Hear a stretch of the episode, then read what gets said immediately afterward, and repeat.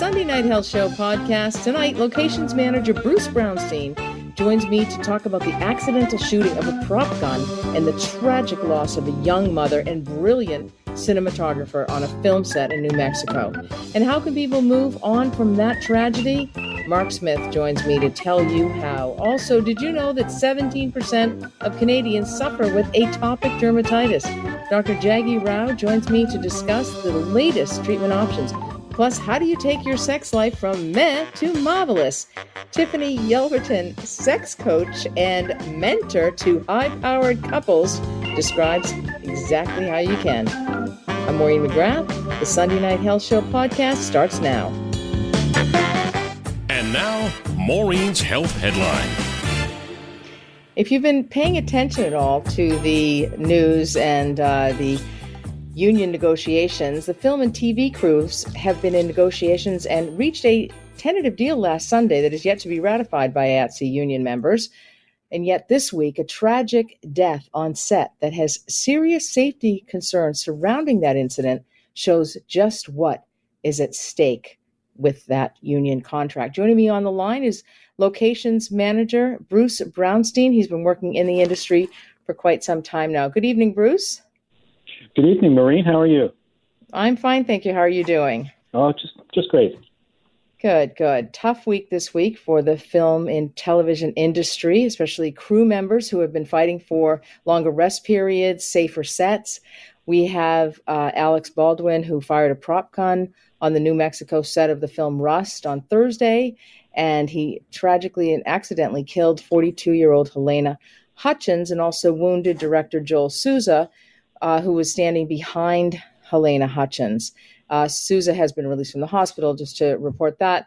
But, um, you know, it has um, been reported that the um, director who handed that prop gun, we've got lo- so much to talk about here, um, you know, but one thing is that the director who handed that prop gun has had uh, safety complaints, especially around weapons on set in the past. Um, where do I begin? Let's begin with uh, props. uh, a prop gun. I think a lot of people are thinking, how can somebody be injured by a prop gun? Well, you know, there are different kinds of prop guns on that particular movie because it was a period movie. They're using old looking firearms. And, you know, in the in the simplest way, a prop gun is a, a regular gun, but it's set up to fire with blanks instead of projectiles. And it sounds like uh, on that particular movie, there might not have been a lot of experience in the people handling the guns or uh, the armorer. And for some reason or other, they made a terrible mistake and allowed a, a live round to be part of their inventory, and it was in that gun and inadvertently got fired. It's it's a it's a terrible terrible mistake. Um, you know, it's it's something that everyone since going back to the the westerns has tried to avoid something like this ever happening, and unfortunately, it has happened. I know it, it's just so tragic. Um, you know, you have worked uh, not only as a loca- locations manager but also in COVID compliance as FI. Um, we understand about development of and adherence to and compliance with policies and protocols it doesn't sound like the protocols were f- being followed there. And also, there have been complaints, or we're hearing little bits about uh, safety meetings were not being held. How important are safety meetings on film sets? You know, the whole um, the whole the whole movie is kind of like it's engineering. You rely on protocol, you rely on organization to do everything from uh, have lunch and breakfast to make sure that you have safety, whether people are using lifts, ladders, uh, face protection for dust, or uh, props uh, that can fire on set. In this instance, I mean, there's been a lot of talk about what's going on on that movie. There seems to have been an issue about money. Um, the union crew um, had started to walk and complain, and a lot of the uh, experienced props people in New Mexico were not available to do that movie, or the what was being offered was too low, and they chose not to do it. So you ended up with inexperienced people who might not have known how to do it as safely as they should, or had the the methodology. The you know, it's really like my I take the gun from my right hand to my left hand, and in between I look in the barrel and I make sure there's nothing there. It's it's as simple as that, but mistakes can be made, and it just sounds like maybe there was a little inexperience or propensity to try and hire the least expensive person possible, which meant you weren't going to get necessarily the best person possible or the most experienced person. Right. And you make a great point. I, I know that there are safety issues, and that's why uh, the union in the US recently voted to like 97 or 98% to voted to strike but a, a, deal was reached at the at the 11th hour pretty much last weekend because it was around safety conditions. Uh, as you and I know people work on film sets 15 17 hours a day sometimes then they're commuting back to where they live. One of the issues was uh, a 10 hour rest period. The union members wanted a longer rest period, but that doesn't seem to be in the um, the agreement that has not yet been ratified by the union. How, fatigue on a film set, substance use on film sets, um, you know, irritability, mood, lots of anxiety, depression. I mean, when people are exhausted, not getting enough sleep, trying to deal with their issues, using substances. How much do you think, just in general, not necessarily on that set, but in general, that contributes to an unsafe set? And how important is it for people to get adequate rest time? So, 10 hours, for example, let me just give you an example. If you have a 10 hour turnaround, means you've finished perhaps at eight o'clock at night and you're not expected to come back till six o'clock the next morning, but you might have an hour commute. So that really cuts your ability to go home, have something to eat, take a shower, go to bed. You might be sleeping four, if you can go to sleep. A lot of people suffer with insomnia. Um, and so people might be getting three, four, five hours a night. I, is that the kind of thing? Like, how important is that? Did, did this incident underscore how critical safety is? Um, in terms of also health and safety and self care of the members of the union? You know, I, I don't think this is an example of that. Um, it, the business is not for everyone. You know, the how you explain the ten hour turnaround. It, it's because it, you're not going to an office that's the same or a factory that's the same every day. You could be going from one end of the city to the other, opposite from where you live at any given time, and you could be working days, you could be working nights. It it's not for everyone. If you thrive on that kind of um, unusual atmosphere, if uh, in your tenth hour you suddenly come alive and you want to do great work, then it maybe it's for you. I have seen over the years people say, you know what, this is not for me. I'm going to do something else, and they and they do. It's never going to be a factory job or an office job for most of the people that are doing it. The thing is, it's temporary. You pick up a job and you do it, whether it's for four months, six months, ten months, whatever it is, depending on the size of the picture, and then you're done. And you can do whatever you want in your free time. If it's recover from the hours or jump on another picture, it's it's up to you. But I don't think this is an example of that. I think this is an example of um, not having enough money and enough crew and enough trained crew to do the job properly. Uh, the one thing, though, there there was um, people were complaining. Some of the crew members were complaining. In fact, some of the camera operators walked off on the Monday morning um, because they were promised uh, hotel rooms in the next town over, but instead they were told by um, you know by the production that they were not going to have their hotel rooms covered, and they did in fact have to make the hour commute back and forth, adding effectively two hours to their day. Um, you know, how much then does trouble on a set? As you said, this is like an engineering project. This is, and and I've worked on film as well. It goes quickly, and that's why everything has to be so organized and just engineered to perfection. And you've seen people just run it like, uh, you know, like a Swiss clock. It just can run beautifully. But it sounds like people were concerned about the safety meetings. People were concerned about the long hours um, not the money, not getting compensated adequately or, or being put up. How much that with that whole collective scene, there were complaints about safety. How much do you think that would have contributed to any type of an incident on a film set?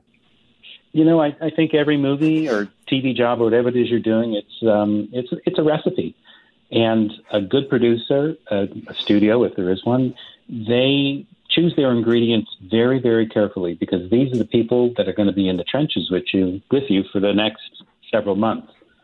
And it really sounds like on this one, for the uh, producer or whomever said, you know, yes, you can stay in the town uh, close at hand, and then said, no, you can't. Well, that's now you've changed the deal, and the people you made the deal with have the opportunity to say, well, then we're not going to be part of this picture. And it sounds like on this movie, there was a fair bit of that. The thing about New Mexico as a right to work state is that it's not a union state. You, the unions don't have full sway. So while they tried to hire a union crew, um, a lot of the union crew said, this is not good enough what you're offering. It doesn't sound very attractive, and uh, we're going to pass. There's better work, and we don't have to do it. And it sounds like they ended up with a junior crew or, you know, slightly better than amateurs um, that weren't necessarily even in the union yet.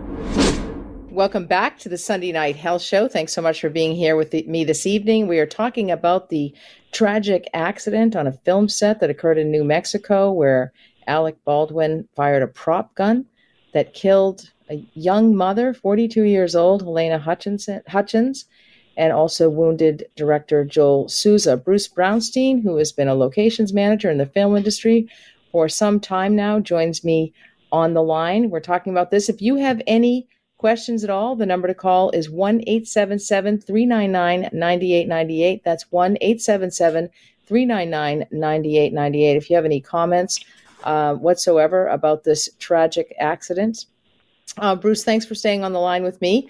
Appreciate it. Um, you mentioned people will work together for four, six, eight months at a time to create and produce a film. They're working 60, 70, 80 hours a week at times, sometimes six and seventh days as well.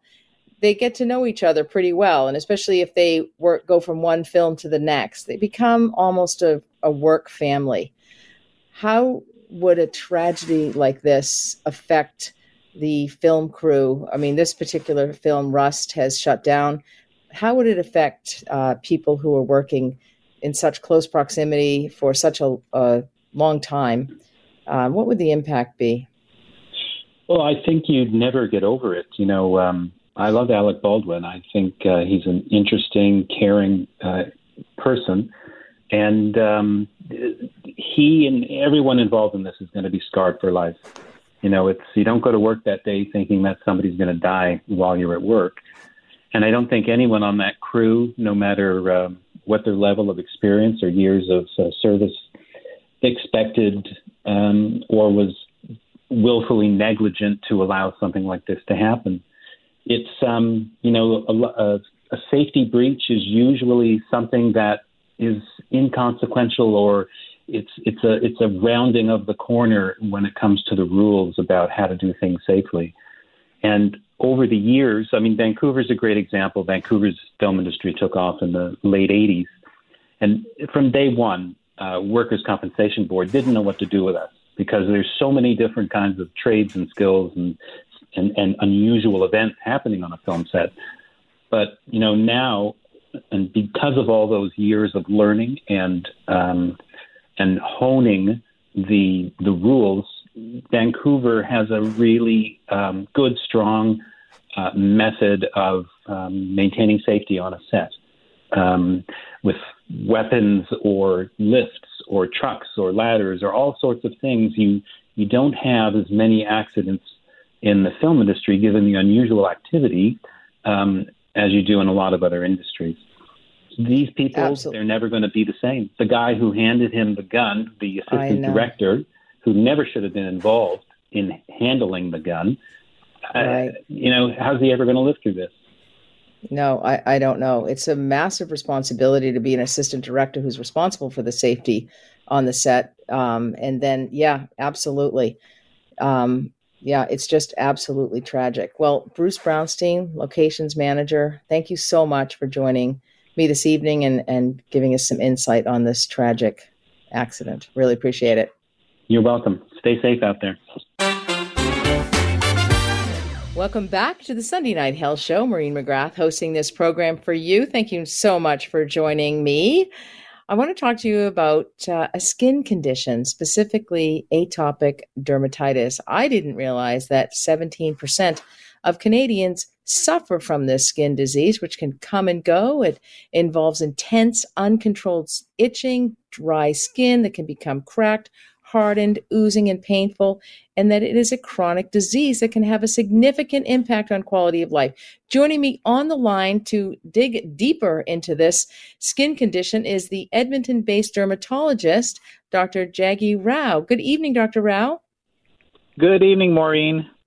Thank you so much for joining me tonight. It's my pleasure. Thank you. You're very welcome. So, I've learned a little bit about atopic dermatitis uh, since uh, realizing that, you know, since having you come on the show. And um, there is so much that I didn't realize about it. But November is Eczema Awareness uh, Month, and atopic dermatitis is commonly referred to. Uh, referred to as eczema. Is that correct? How do we differentiate from those? yeah, that's right. Yeah, so, so eczema is basically part of uh, atopic dermatitis. Uh, the names can be interchangeable. The word eczema literally means a boiling over. And uh, indeed, if you have an acute uh, dermatitis, it can be like that. It can be quite wet, and it looks like your skin is weeping. But most of the time, it's it's quite dry. Uh, the, the wetness just uh, lasts for maybe a few days, and then after that, it gets quite dry. So we just use the term atopic dermatitis as the umbrella term for these conditions. Interesting. I have seen people, you know, I have known people who have had eczema, um, and uh, you know, it's an embarrassing condition. It can be debilitating for them. It, you know, they can feel like they might want to cover up their arms or, um, you know, other parts of their body. It can actually yeah. affect intimate lives, I would imagine. Um, yes, and it also is, affects caregiver lives as well. So the people who take care, especially with children, it can be quite debilitating for the caregivers too. Right. You know, it just brings me back to when one of my kids was a baby and he had it, it must have it was eczema and it was under yeah. his eyes and it was around his mouth and then it went down his neck and I would have him in the uh, shopping cart at the supermarket and people would think he was crying. Yeah. no the mother the mother was crying. The child was not crying. Right. but it yeah, was very you know you know extremely uncomfortable extremely um, painful at times and sometimes you can even get super uh, infections on top of the eczema. And for caregivers it, it can mean you know nights of no sleep. I, I agree. And and daytime uh, problems as well. So it's very difficult all around you know, I mean, it was it was devastating. I have to say, you know, it was devastating for me, and because you have this beautiful baby, and and and you're just constantly obsessed with this skin condition that they have. And I remember one night I was, of course, taking him off to. I went to a naturopath, and they wanted to uh, him to take this medication that had alcohol in it, so I wasn't going to do that. Oh, no. You know, and I went to one doctor right. and then a dermatologist, and I remember I was at a dinner party and the dermatologist called and said, you know, can you come and see me now in my office? And and and it was actually a message right. that was given to me. And um and then the, the dermatologist said, and tell her to bring her husband. Like I thought, I'm sure he thinks I'm a psych case. like because no, I was that's... I was a wreck, you know, and it just yeah. was something that just wasn't going away for Un- understandably you know, so. We we all care about our, our loved ones and our little ones, and uh, understandably so. Yes. Yeah, yeah. So I can imagine for people, I mean, this is a chronic disease and that can have a significant yeah. impact on quality of life. That's just such a great point about the caregivers. And it's not just babies, it's maybe people who are caring for their mothers or their fathers. Yeah. Because they may That's be right. experiencing eczema as well. Uh, ab- absolutely, and and you know nowadays when we uh, go ahead and evaluate the quality of life, we look at not just the patient but also caregivers as well. And uh, fortunately, there's lots of great things that we can do and, and new forms of treatment. So this is the best time to have eczema. Believe me, believe it or not. That's great. And um, so, what are the causes of eczema? So eczema, first of all, it's a tendency for one's uh, barrier to to break down. So the skin normally would keep good things in, like water, and bad things out, such as pathogens, uh, infections, for example, as well as irritants and allergens. But when your skin is broken down microscopically because of cracks, uh, perhaps started by dryness, maybe there's a genetic defect in the way that the uh, the skin is formed uh, or the way that it maintains itself then those uh, the, the barrier function no longer is there. So that means that these bad things can get in and water can leave, making your skin even more dry. And then what happens is your immune system kicks in. And in fact, it, it, eczema is your immune system trying to protect you, creating a little bit of inflammation or what we call a firewall as a result of a defective barrier. And so the causes are, are both, you know, the barrier itself is broken down, but the second is hyperimmunity. So your immune system is just very robust. And so there's a number of different triggers that can trigger a flare of eczema. For example, uh, anything that's uh, on the surface that might be irritating. Sometimes exposure to an allergen can cause your, your skin to respond by inflammation. And uh, sometimes even a super infection like staph infection Staphylococcus aureus, that might cause uh, a flare to occur. Mm-hmm. Very interesting. You know, I, I have a tendency toward allergies. I, I often thought that it was an allergy. But the other thing was, for my particular case, and, and it's not all about me, doctor, really. but um... no, that's okay. The, people will understand through the examples. I, I like that. right, exactly. Um, so I did uh, attribute it to um, to an allergy. Um, but also, it was the only one of my children that I decided to breastfeed. And it was the only child who got any type of allergy. And, you know, that's one of the things that, and I felt very ripped off, I have to say. I suffered through right. breastfeeding, which, which is not easy in and of itself. And, um, right, right. and there, that one, the rest of them bottle fed, no allergies, beautiful skin.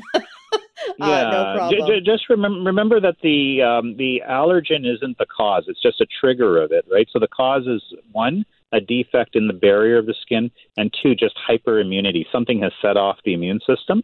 So it's right. not so much a cause as it is a trigger. Yeah, I've I've learned something tonight because I had always attributed it to that. Um, right. Yeah, so very interesting. So it's not necessarily uh, related to allergies. Not not necessarily. There can be irritants and there can be other stimuli mm-hmm. as well. Sometimes even people who um, who, who have strong emotions and and their immune system is uh, elevated because of that and almost hyperimmune can develop mm-hmm. uh, an atopic dermatitis like picture. Right. All right. So I'd always blamed myself for that, but I guess uh, anyway, I'm I'm guilt free now. So which is great. Right. Um, yes. So how does this uh, manifest itself? We touched upon it a little right. bit, but how does it manifest? Right. What are the is, symptoms uh, of it? Yeah. So so the biggest symptom is itch. So so you you're definitely going to have a lot of itch. Um, so remember, when your skin barrier is broken down, you're also going to have some dryness because water will escape. So water escapes causes dryness, and then of course your immune system that's trying to protect you because the barrier is no longer intact will cause itchiness. And then when you scratch, of course, you're going to create more uh, breakage of your skin. So it just exacerbates that that whole irritation. So irritation, itching, sometimes tenderness and pain, sometimes weeping, and then excessive dryness would be the, the major signs and symptoms. Right, right. And so those can just be and and can you have remission and exacerbation with eczema and atopic yeah, dermatitis? Yeah, that's right. So, so it takes on like a waxing and, and waning course. So it's almost like wave pattern. When it's really bad, the skin, if you look at the skin, not, not only will it appear uh, initially quite wet and then dry, it'll also appear quite red and often look for scratch marks or what we call excoriations because that's a sign of itch. Yes, I got. I've got a text here. I've got a couple of texts here. first, I want to read the first one. This the yeah, second yeah. one's for you. The first one's for us. Hello, are you guys live tonight? Yes, we are live, aren't we, Doctor? We Dr. certainly Rao. are. Yes. Dr. Jaggi Rao joins me, and he is an Ed- Edmonton-based dermatologist, and we are talking about eczema, atopic dermatitis. Now, the second question here is what is the difference between rosacea and eczema? I like that question. That's from Derek. Yeah, it's a good question. They're they're, they're totally different. Uh, so eczema we talked about is a barrier defect of the skin. So usually the skin will have cracks and fissures microscopically, and then definitely that we can see visually. And then uh, that leads to an immune system elevation that that results in redness, scaliness, and itch. Uh, whereas rosacea is a blood vessel disorder where the blood vessels, and typically it's going to be in the face, so the cheeks, forehead, nose, and chin, are the blood vessels in the skin are dilated. They're bigger than what they should be, and they're a little bit more sensitive than what they should be. That causes a flushing, so a periodic redness when exposed to a number of different triggers like sun exposure and heat, cold, spicy foods, alcohol, chocolate, things like that that would normally make anybody's red uh, face become a little bit redder. With rosacea, it'll become even more so quicker and longer lasting. And ultimately, if this continues for a long time, you'll have a permanently red face. So eczema is a little bit different. It's more dryness and irritation and itch, whereas uh, rosacea is more the redness, and sometimes they get pimples as well. And I have another text message from Sally. She says, Since I have been wearing a mask, I have been getting raised red bumps on my cheeks. Is this considered atopic dermatitis? They are not itchy. Yeah, so if it's not itchy, it's probably not atopic dermatitis because itch is a cardinal feature there. It's probably either a little bit of rosacea or it might even be a little bit of what we call mask maskne or mask acne, which is very, very common because of the humidity uh, and sometimes bacteria can, can stay underneath a mask that can promote uh, pimple formation. Oh wow! I, I've actually seen that on people, and they're actually they're rather round and larger than what what pimples. They're like yeah, a crop they can almost. be. Yeah, Yeah, they, yeah. they definitely can be, and they're very common right now because everybody's wearing masks. Exactly. And so all the more reason to wear a mask, cover up your maskne. Anyway, we've learned a new word tonight here. Although you Uh, can develop, uh, you, you can develop a, a mask-induced eczema as well, just from the irritation that's there. Not not only from directly from mask wearing, but also even bacteria can, as we talked about, can trigger eczema, and maybe even the exhalant, the, the things that we're we're exhaling, like carbon dioxide, might be irritating the skin as well. Right. And I'm sure some people are more sensitive than others. Is that a true statement? Very true. Oh yes. Okay. Yep, okay. All true. right. Welcome back to the Sunday Night Health Show. Maureen McGrath hosting this program for you. My guest is Dr. Jaggi Rao. He is an Edmonton based dermatologist, and we are talking about, and we are talking about atopic dermatitis, which is the umbrella term for eczema and other skin conditions. Atopic dermatitis is a chronic inflammatory skin disease characterized by intense, uncontrolled itching and other symptoms like dry skin, which becomes cracked, hardened, oozing, and painful. Thank you so much for staying on the line, Dr. Rao. We talked a little bit about the etiology of atopic dermatitis or eczema, and I, and I want to mention that November is Eczema Awareness Month. Uh, before we get to the treatments, what's the most important thing? What are the key messages you want to get out there to people who are suffering with uh, eczema?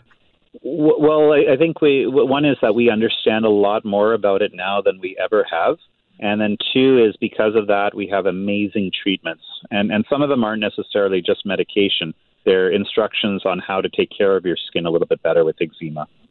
Oh, that's fantastic. Um, now, is stress a contributing factor to eczema? Yeah, I believe it is. Flare ups? Yeah.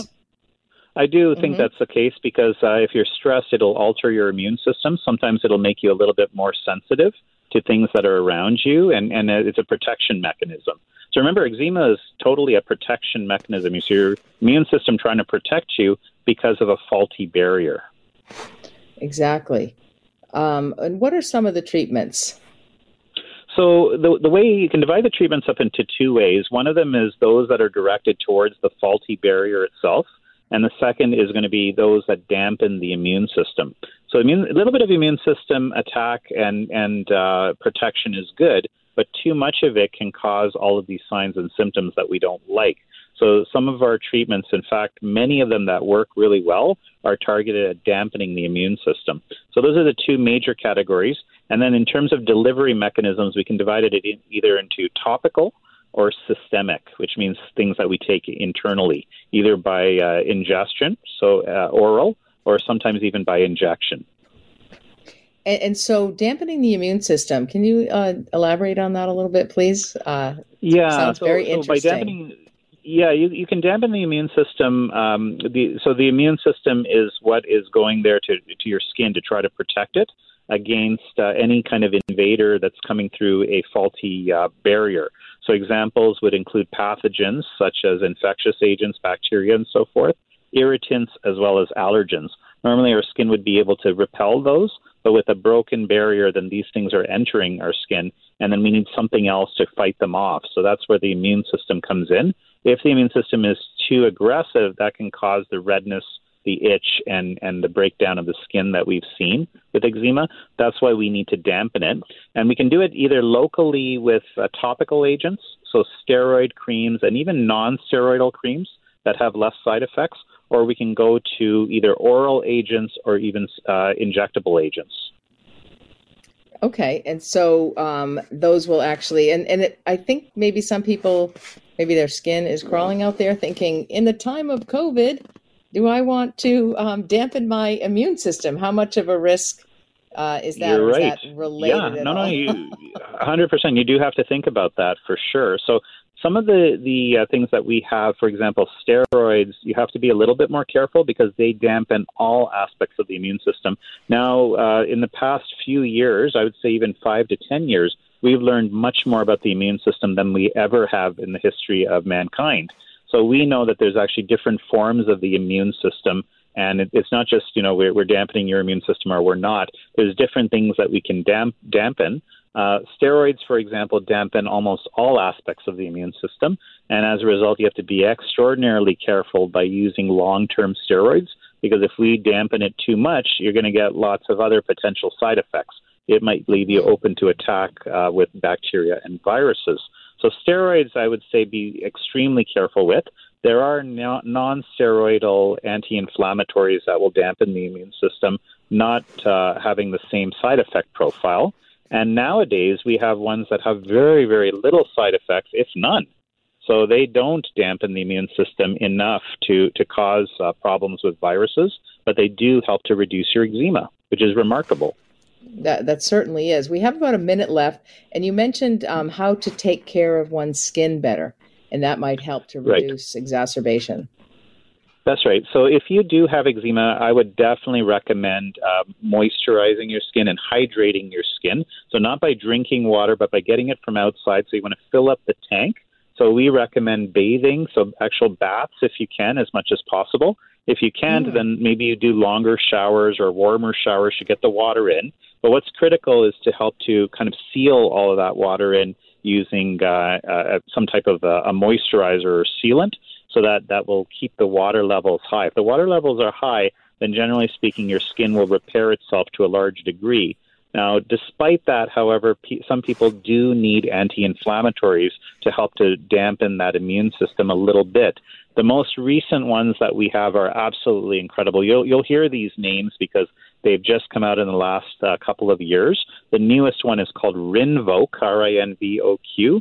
Absolutely amazing pill that you can take that does exactly that. It kind of reduces the inflammation without any of these side effects. It's not a steroid at all. So we call it JAK inhibitor. So think of just remember these names. You do have to get it prescribed by uh, not just a, uh, a physician but a dermatologist, a skin expert. But now we have these things that can safely reduce the immune system. And and I just want it reminds me how I treated my sons. I gave him Benadryl. Benadryl. I put on steroidal cream oh. and put mittens on his hands three nights in a row, and it was gone. Never came back.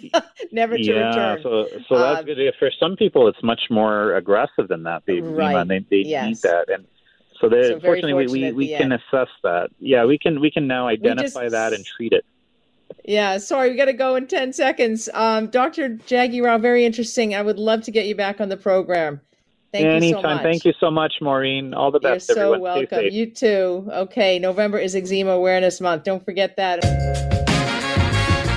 It's time for the Bedroom Bulletin.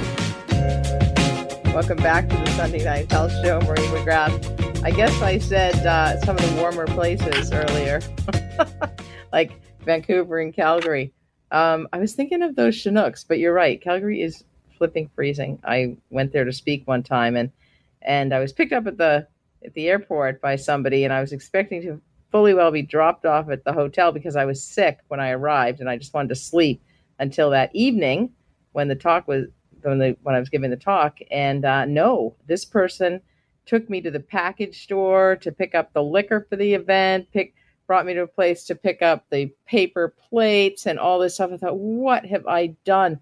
I was just getting sicker and sicker as the day wore on and um, and it was freezing. There was a snow squall. It was just one of the worst days of my entire life. And then when I and I expected nothing, but it was actually a fabulous venue, beautiful event. I downed a bowl of hot, hot macaroni and cheese and a glass of white wine and deliver one of my best sex talks ever. But anyway, um, looks like I got some competition out there. Tiffany Yelverton is an orgasm guru, a master sex coach, CEO, intimacy mentor, relationship expert. She's a sex toy specialist too, a speaker, trainer, thought leader, visionary, marriage savior, and an international businesswoman. And she mentors, I love this, high powered couples to connect sexually so that they can avoid infidelity and divorce. And she's going to help you in this segment, about eight or nine minutes, to take your sex life from meh to marvelous. Good evening, Tiffany. Hi, Maureen. Thank you for having me. You're very welcome. That's quite the resume you have there. Thank you. I'm even intimidated. Okay. Don't be and intimidated. I'm also, cur- I'm also curious. Takes a lot for, to intimidate me. Anyway, um, but I'm curious about the uh, you mentor the high powered couples. How about those of us who are not high powered couples? Do the strategies Absolutely. work? The, The strategies, strategies work work. for everyone. Excellent, excellent. So, um, so we've got about eight minutes here. How does one, uh, you know, a lot of people, especially in the pandemic, they are at home with the same person. You know, sex can become boring. The intimate life can fall off the table. People are wearing sweats. Um, you know, they're wearing much more comfortable clothing. They're not going out to work. Uh, it can be the same old, same old on steroids. How does one take their sex life from meh to marvelous? Well, it has to be a conscious decision that you want to make it better and that you don't, you know, we all fall into those ruts, right? That it's like easy to wear the yoga pants all the time, but just little things can change it up, whether you wear even lingerie underneath your yoga pants. It makes you feel different yourself, and then your partner will react different to you as well. And You know, don't be afraid peop- to oh. do something fun. Exactly. Do something. is what I have to say to patients in my clinical practice. Um, you know, a lot of people have gained a lot of weight uh, in the in the pandemic, and that can lead to body image issues for men and for Mhm. women. Um, is that a contributing factor for these meh sex lives that we have out there? It is because you have to love yourself first in order to feel sexy. And it's easy to get it in that habit of, oh, I don't like myself. I don't like my body. I don't want to be naked. So I don't want to have sex. But then that also then lowers your libido because you're not getting the endorphins and the hormones and the chemicals that come from pleasure. Right. And so to want it to go from meh to marvelous, you got to have sex to actually release those Yes. endorphins, feel great. That's an absolutely great point. Now, um, I see that your first and foremost skill is an orgasm guru. Tell me a little bit about that. How does how do you define that? Well, I used to never have an orgasm when I was having sex, and I thought something was desperately wrong with me, and I thought I wanted more sex, but I found out that I wasn't having orgasms, and I really wanted better sex. And so I took myself on a journey to learn what that meant and to train my body to have orgasms and multiple orgasms every time I'm with playing with myself or with a partner. And so now I take women through that same journey. And it's all, you know, it's not just one thing. It's not get out of your head. It's not, you know, you have to feel sexy. It's mentally and emotionally and biological and physical. I mean, there's so much that is involved. I mean, relaxation and breathing. There's just so Mhm. much to it. Do you have a bit of a formula? I mean, a lot of women don't even know if they've ever had an orgasm. or not. right. I mean, isn't hear that, that quite a isn't that insane? To, like, I didn't, I didn't, I thought I was having a lot of great sex, but I wasn't. I just wasn't ever satisfied. I didn't know I wasn't orgasming. And so learning what that feels like, and yes, my 12 week course does take women through all of those parts, a lot of breathing and pelvic exercises and learning how to move and learning positions that are better for your body and loving you know the first exercise i take women through is you have to look at yourself and love yourself and thank your body for being there for you and it's so powerful to say, look in a full length mirror, naked, and to look at those things that you consider flaws that are actually the roadmap of what your life is and what your body's been through. Mm-hmm. Hell. No, I'm just kidding. um, and have a, a have a glass of wine or a bath, you know, beforehand, and just you know, I it's really I work a lot with cancer survivors, and mm. that's something that when they have finished treatment, their bodies are usually different than they were prior to treatment and prior to cancer, and to learn to love that new body that is still there for them because a lot of can a lot of people don't survive cancer and that to be thankful for what they have and that their body is just a new beautiful Exactly. And a lot of women uh, post cancer will experience, especially if they have reproductive cancers, will mm-hmm. experience mm-hmm. changes to the vagina, the vaginal wall. And um, and so it's very important, and they'll they'll experience significant dryness and pain. So it's very important to get that treated. And there are treatments in personal moisturizers, whether they're hormone free or contain small amounts of hormone, and also vaginal dilators as well. Um, yes. What else I want to ask you about? Okay, so you you do it. First of all, you didn't know that you didn't know if you were orgasming or not. Is that what you said? That's what I yeah. When back in my mid twenties, I didn't know I wasn't orgasming. I thought, oh, I'm having you know pleasurable sex. I just wasn't ever satisfied. And one of my girlfriends once was like, "Are you sure?" She's like, "I don't think you're having an orgasm." And then when I started to realize that I wasn't, I was like, "Oh, this is life changing. Why don't we teach every woman about this?" Right, exactly. Because a lot of a lot of people out there will say, you know, the orgasm's not important; it's the journey you know, forget it. It's the destination that's very important. So I appreciate that you say um, that you're an orgasm guru. Um, but you also mentor high powered couples um, to connect sexually because uh, would you say that um, you want you want them to avoid you know the goal here is to avoid infidelity and ultimately divorce which can have such a negative impact on the family um, do high powered couples have more of a tendency toward infidelity don't know if they have more tendency towards infidelity, but because usually they have more stress in their lives, mm-hmm. or and it's you know that really high A personality, and so a high powered couple can be whether it's military or firefighters or first responders. It doesn't just have to be like executives in high power, but because those careers that where you're always on mm-hmm.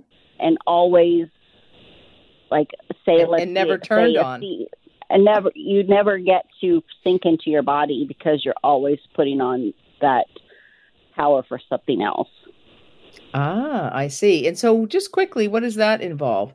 I mean, we don't would go through the whole twelve week. Is there a twelve week course for that as well, or um, you know, that's usually kind of more the, one-on-one coaching because everybody's okay. situation's a little bit different.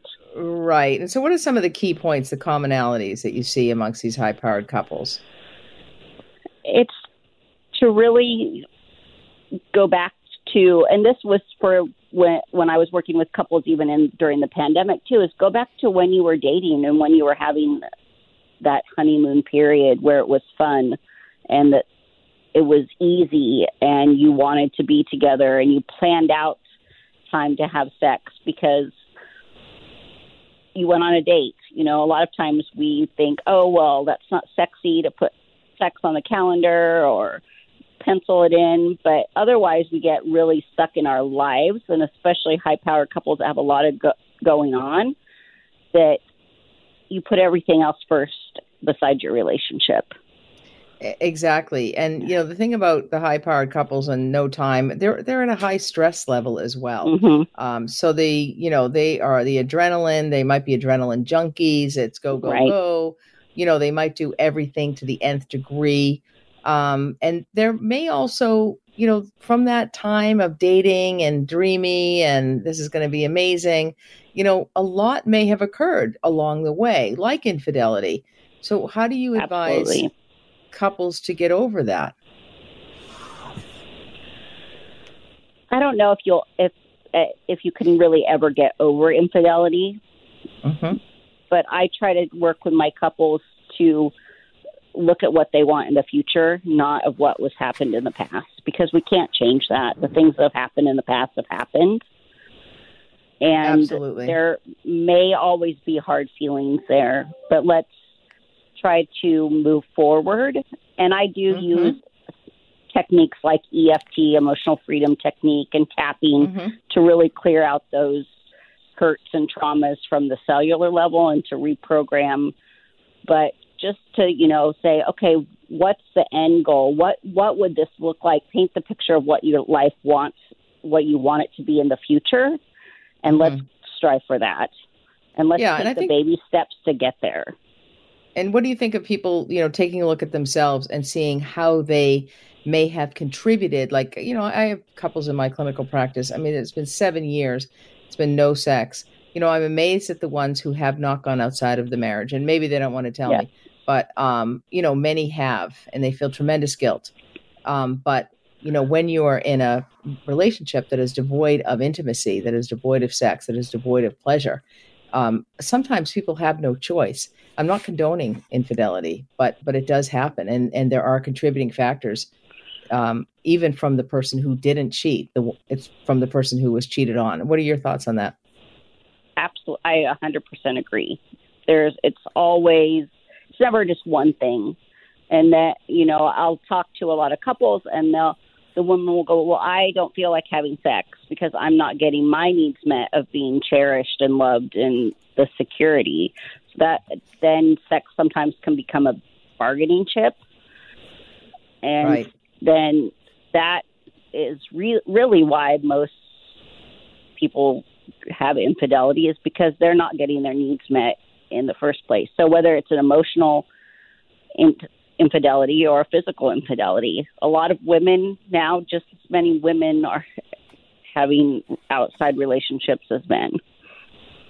Oh, absolutely. Yeah, it's, it's probably we probably close the gender gap on that. Tiffany Yelverton, it's been a pleasure speaking to you. How would somebody get in touch with you should they like to seek your orgasm guru services or your mentorship of high-powered couples? They can go to enticeme.com or follow us on social media at Entice Me Soirees. Enticeme.com. That's a great website. Enticeme.com, yes. All right, wonderful. Well, thank you so much for coming on the program, Tiffany. I really appreciate it. Thanks for having me. It was wonderful. Thank you. Welcome back to the Sunday Night Health Show. Maureen McGrath here. Mark Smith is my guest. He's a clinical social worker and family therapist. He joins me on the line. I specifically invited him on to talk about coping after tragedy. Good evening, Mark. Hey, Maureen, how are you? I'm good, thanks. How are you doing? Yeah, I'm doing well, thank you. Good, good. Um, listen, I, as you are well aware of the unspeakable tragedy, the accidental death of a brilliant cinematographer. She was a rising star in the industry and a, and a lovely person, apparently. Um, crew, film sets often have six, seven, eight hundred people on them. Uh, this is an accidental death. Sounds like safety protocols weren't followed. Um, and uh, many, many people are going to suffer as a result of this. Uh, Yeah. You heard, I don't know if you were listening earlier, Bruce Bronstein, the locations manager, said people will never get over this. Yeah. Um, is in your experience, um, that's my only question that I have for you is will people, you know, Alec Baldwin, the the assistant director who handed him the gun, um, the other producers, people invested in the film, the crew, the the camera people, will these the people who witnessed it and saw it, the people who attended to Halyna Hutchinson, her family, her son, her husband, mother, father, Right. will these can these people possibly get over this? Well, I, I mean, I think the good news is that um, people can get through and get over tragic and traumatic events. Um, the not so good news is that it varies from person to person depending on their resiliency, depending on their level of differentiation of self, depending on how they address the trauma, um, how how soon after they're able to talk about it, who's safe to talk to. All those things are really important. Um, I've you know I've worked with families and individuals in therapy who have uh, gone through a tragic experience, and I've done critical incident stress debriefings with uh, workplaces where there's been a tragedy. And, um, you know, there are ways of doing it that are helpful, and there are ways of doing it that aren't so helpful. So it really depends on who those people access. But, you know, the emotional shockwave, as you just described, will, you know, will ripple out and, and go on for months, if not years. It, it certainly will, and you know, people don't expect to go to work and and uh, not to come home or to get a call yes. saying that your wife has been killed in this manner. Um, You know, it, it's just so so incredibly tragic, and I do feel terribly, you know, for Alec Baldwin who did not do this intentionally, but was, you know, but you know, I have to say they they they have to feel some dare I say, responsibility or guilt for the fact that protocols were not followed. It just does not sound yeah. as though protocols were followed. I shouldn't say allegedly they weren't followed. Somebody who should not have been handling that gun hands it to an actor. You know, I I've been on film sets. I understand the protocols. You know, they go through the protocols even though they seem ridiculous because they repeat the same protocols over and over again. But they there's a reason it's effective. There's people's lives are at, are at stake. But in this case, people's physical lives, um, senseless deaths, and now emotional and mental health issues. Will this carry on uh, for people? Will people suffer PTSD? Yeah, uh, certainly people experience PTSD even when it's a one time event like this. And certainly this is a very uh, serious kind of um, event. Um, and, it, you know, it, it, the, the ripple effect, as I talked about, would be just second guessing oneself or second guessing the safety of the environment. Um, you know, every time somebody goes on set, you know, it's like the person that's been in a car accident. Mm-hmm. It takes a long time to get back into the car for some people to not feel like, you know, something's going to happen. And can they really trust themselves? Can they trust the person who's driving? And you know, certainly there are places. You know, there are therapists that people can talk to and therapies that can help with that. Um, although sometimes it's just talking to the people in your family or the people that are close to you that you trust and to be able to talk it out and talk it out and talk it out. Um, if you remember back in the 80s. You know what, Mark? Um, can oh, we save go. that for next week? I'd love to have you back on yep. next week and we'll delve into this much deeper um, because yep. we've just got about 30 seconds to go. Seconds. Thank you so much. All great points. Yeah, talk Until, to, find somebody to talk to that is safe, and that would be the way to go. Yeah. Thanks for listening to the Sunday Night Health Show podcast. You can subscribe, rate, or review on your favorite podcast app. And if you've got a question about your health, the nurse is always in. So email me, nursetalk at hotmail.com, and I just might answer your question anonymously, of course, on next week's show. For now, have a happy and healthy week.